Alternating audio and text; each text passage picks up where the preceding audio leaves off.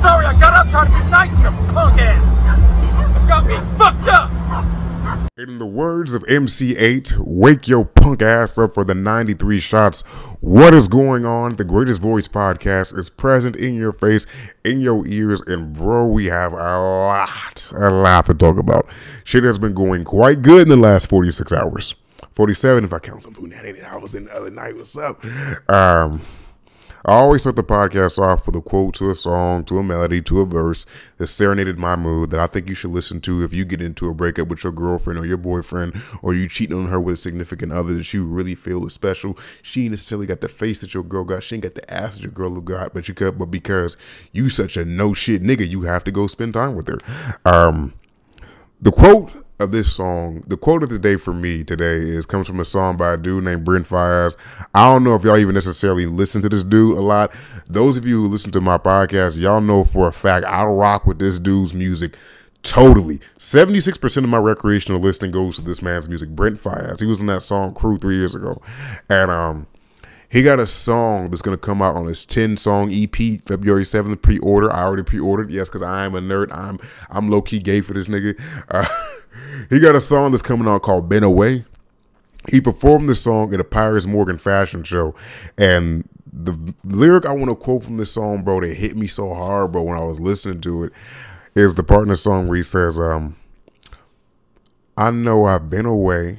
I know I've been away. I'm just trying to get my paper straight. Please don't give my shit away.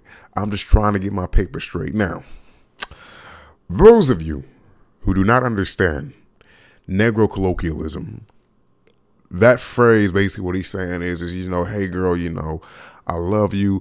I'm just trying to get my money together for you and me, for the baby, if there's a baby coming possibly.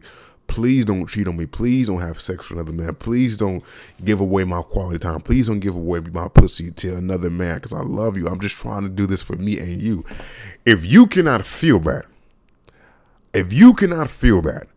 whether you're a man who's 19, 18, taking 12 credits at the community college up the street and on the side working 50 hours a week at FedEx, while you got a girl at home who's 9 months pregnant, whether you a grown man who in his 30s, you got a house, a mortgage, and you got a whole family with 2 whole kids, and you on the road every day driving back and forth to the construction job 2 hours away so you can make your little $30 an hour. Bro, like, you got to feel that, bro. Like, that's real. Like, that is real. That is some real. I'm just trying to get my paper straight. Like, Brent, the thing I like about Brent Faiyaz's music is he makes music that just serenades. It expresses where I'm at so much in life sometimes. So, granted, none of the things that I just listed, none of the hypothetical scenarios that I just listed, I'm currently dealing with. But, you know, tis what tis. But what's been going on with my people? What's been going on with y'all? Today was the launch of my voiceover business on Google. I've been doing voiceover for about 2 years now, but the last few months have been like consistent pay. And so I actually ended up making a website where you can actually go online and subscribe, not subscribe, but read the reviews, book my business if you want to, get quotas, hear samples of my wonderful melodious tones. Like, and, this afternoon, man, was just such a great feeling, man. To see all the reviews people gave me just off the strength of knowing me, just off the strength of knowing my talent. Like, that low-key just, that shit hits me hard, bro. So, thank you. I appreciate that. My goal is by June of this year to make that my sole way of income to where I can quit my main job.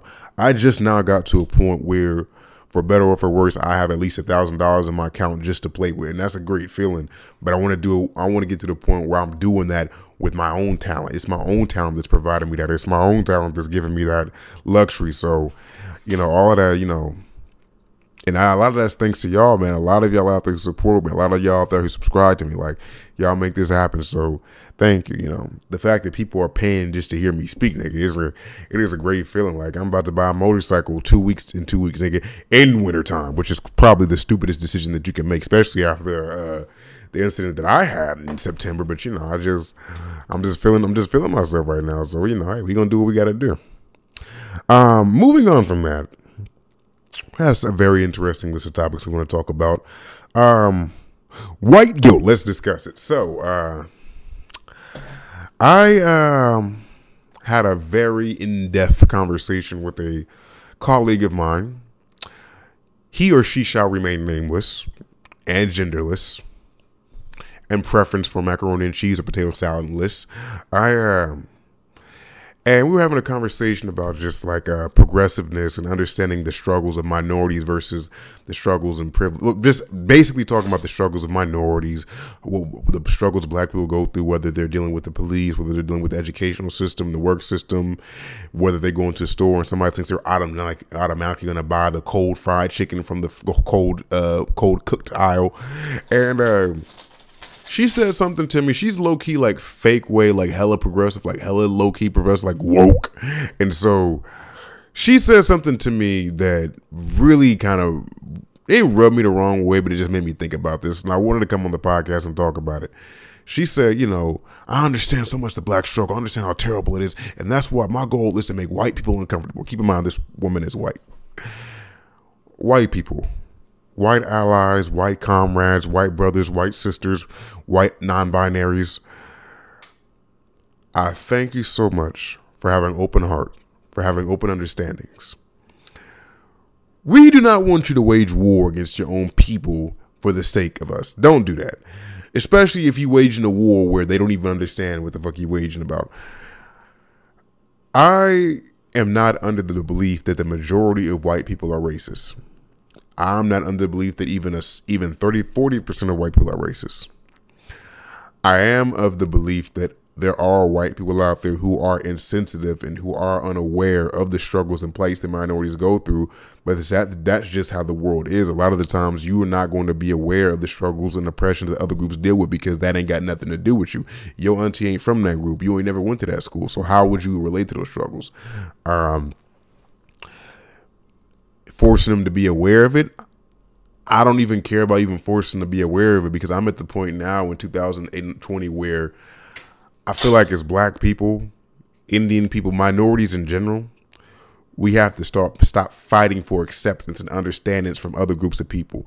We're at a point now in the world where all of our relative groups, we have our own banks. We have our own businesses. We have the opportunity to start our own businesses.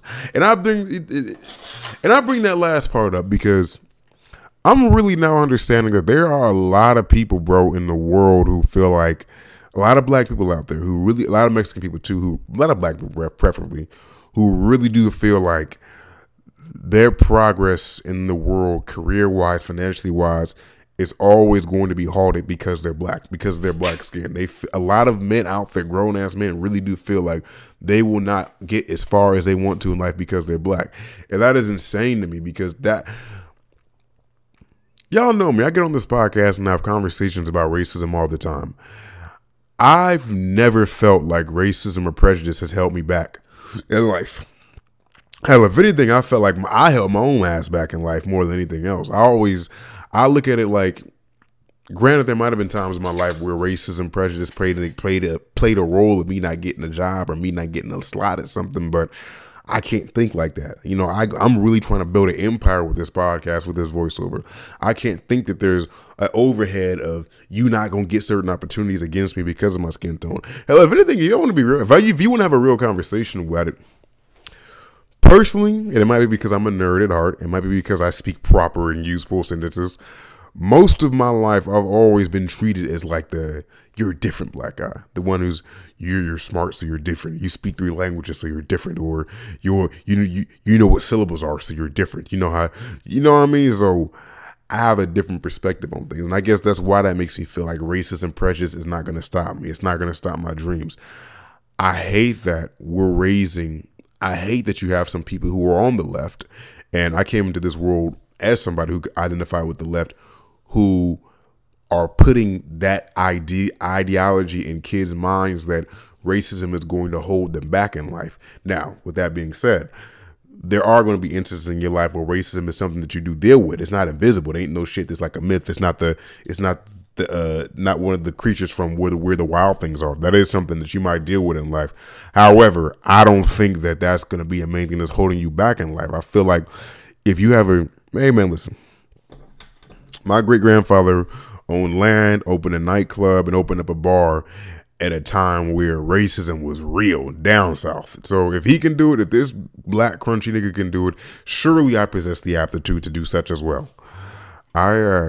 That's just how I feel about that. I don't know.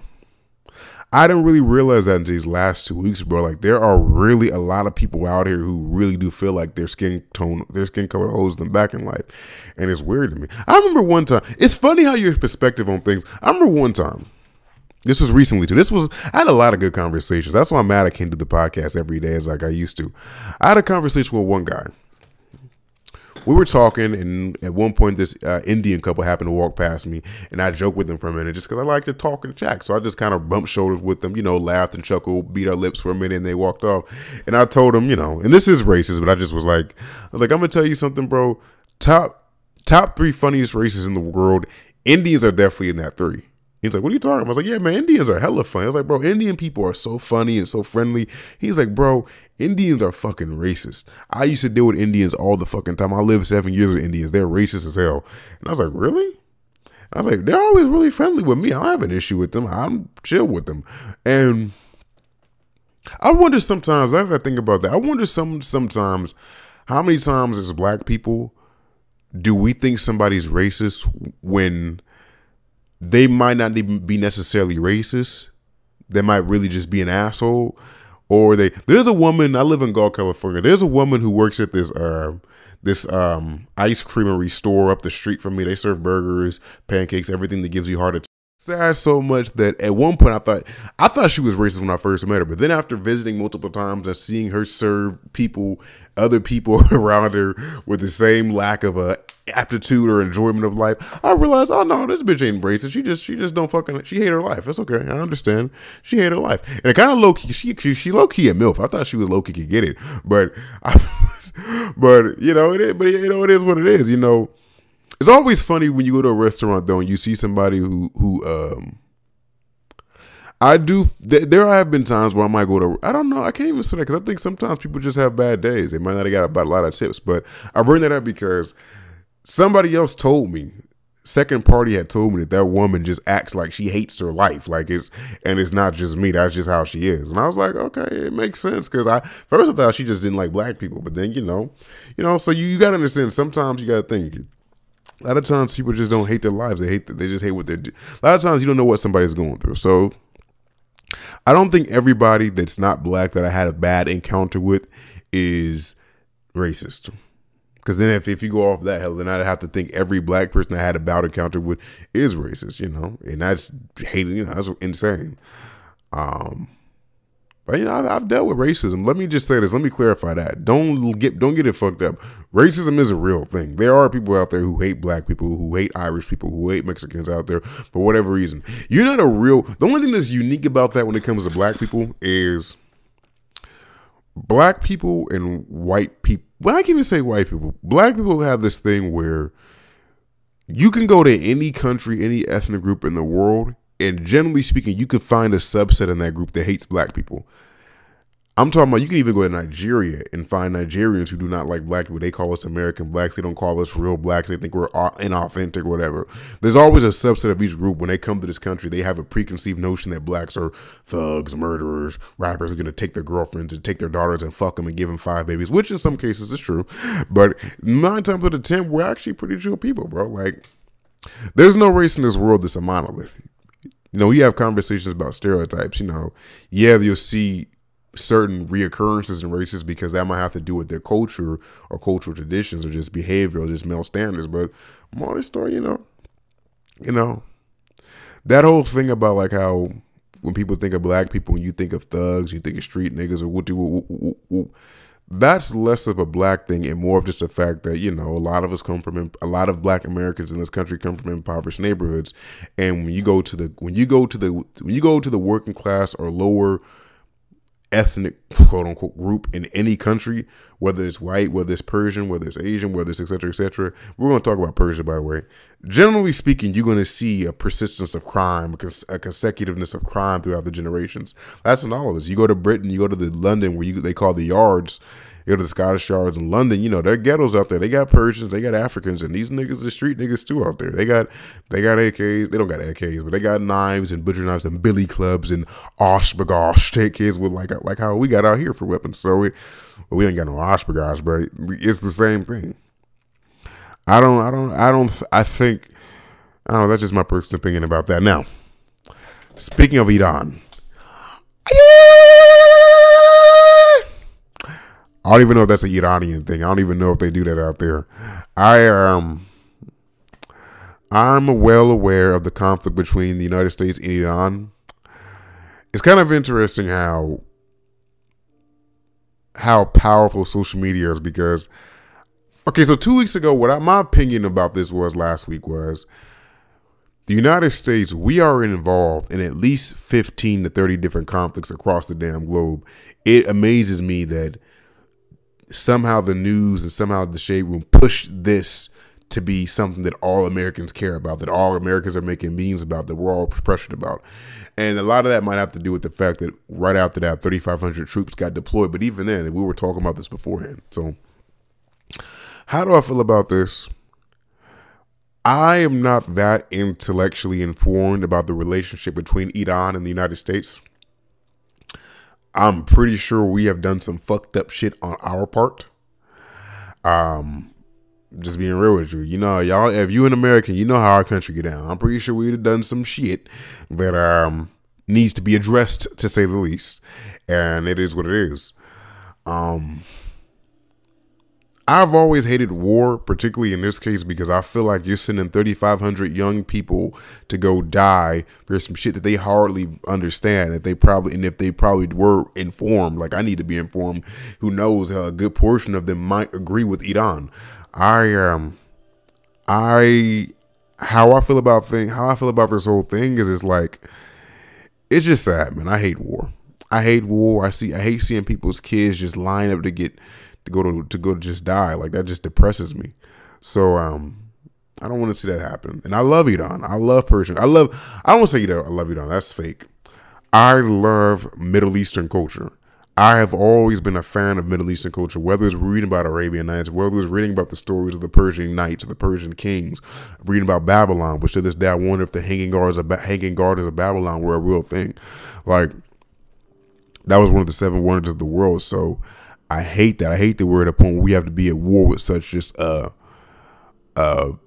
flower bed, a rich flower bed of just beautiful history, bro. Like, that hurts my soul. And I hate that. As far as the general being killed, the general just bombed the American embassy. This dude had been rolling around just doing shit. So in the words of Mozzie from his song Big Homie in the Hood, he had it bumming. He had it coming, but he said bumming because Mozzie is a blood. He had it bumming. They don't like to use C's. So it's a hard situation. I can understand Trump having that reaction to him, because reality is you have to protect your Americans that are out there, and that is wrong. You don't see our legal approved government out here bombing the Iranian embassy out here, or bombing the Jewish monagogues out here. Like, that's just not right. Now, you might see some crazy ass hick ass white people doing that, but our legal government doing that, nah. It is what it is. So do I agree with Trump bombing General Salami, King Salami, whatever his name is, to hell or heaven? No, but at the same time, I don't agree with what General Salami was doing. So it goes both ways, you know. The two don't equal out. Just because I might not like Trump, and I'll be honest with you, at this point, I'm not really having that much problems with Trump at this point anymore. But I just don't see, two wrongs don't make a right. Two wrongs don't make a right on either end, and you know it is what it is, you know. I just don't want to see war happen, period. I don't want to see sons and daughters go to war and get slaughtered, period. You know, y'all was making all them damn jokes and laughing and memes and shit about them people going to war. But bro, like, a lot of them niggas might not come home. A lot of them niggas are not going to come home. There was a general, an American general, who gave a beautiful, dropped a wonderful, amazing, I'm talking about Tupac level bar in a speech a week ago. And he said, we do not want war. But if you want war with the United States of America, so help me God, someone else will raise your kids. Now, let me tell you something. That shit sounds powerful. That should be engraved on a cement wall in the hood. But nigga, that goes both ways. That goes both ways. There are a lot of mothers and fathers that are going to be, there are a lot of sons and daughters that are going to be motherless and fatherless within the next year or so if this escalates. That's what I don't like about that. Like, I don't like that, especially for some unnecessary bullshit. Like, hell, if anything, why can't the president, why can't the caliphate, whatever they call him, why can't this nigga and Trump get in the ring and throw hands? Why does our general public have to? Why does our general public have to go and defend two older men's ideals? That's what I'm saying. And even if we keep 100 with you, this problem that they had with the United States, this perceived, which, by the way, and I thought about something, and maybe this is just stupid to bring. Nah, I'm gonna bring it up. Let me leave it alone, because I thought, even as I'm saying, it makes no sense. But it's just, I don't know. I just do not want to see conflict between our two countries. I just don't, you know. And I love Persian people. Shout out to all my Iranian people, my Persians. I love y'all. Y'all are great. Beautiful women, great people. You know, most Persian people I met have always been women. I'll be real with you. Beautiful women, kind hearts, kind smiles. Just the nicest of people. Most Iranians, funny, most Persians that I've met really took to black culture. Like, I can tell you one girl I can think of off the top of my head. She loved, just like, I don't know, like, most of them do. But, you know, it is what it is, man. Shout out to all y'all.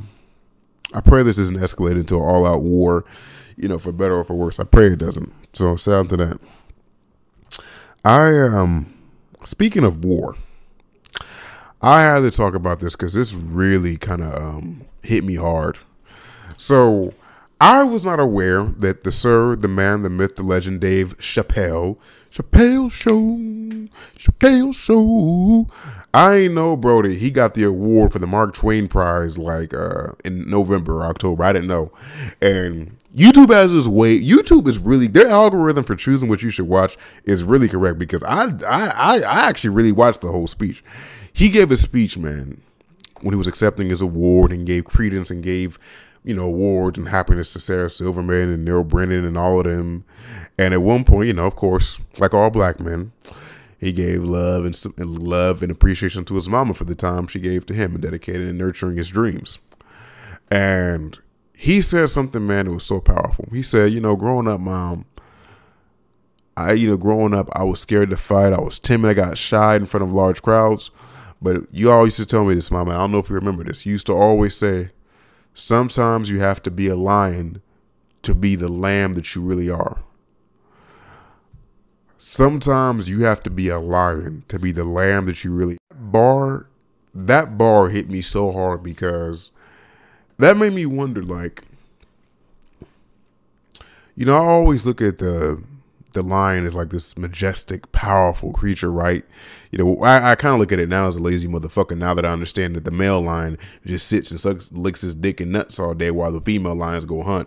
But I wonder, would the lion be a lion if it wasn't for the other predators that encircled him?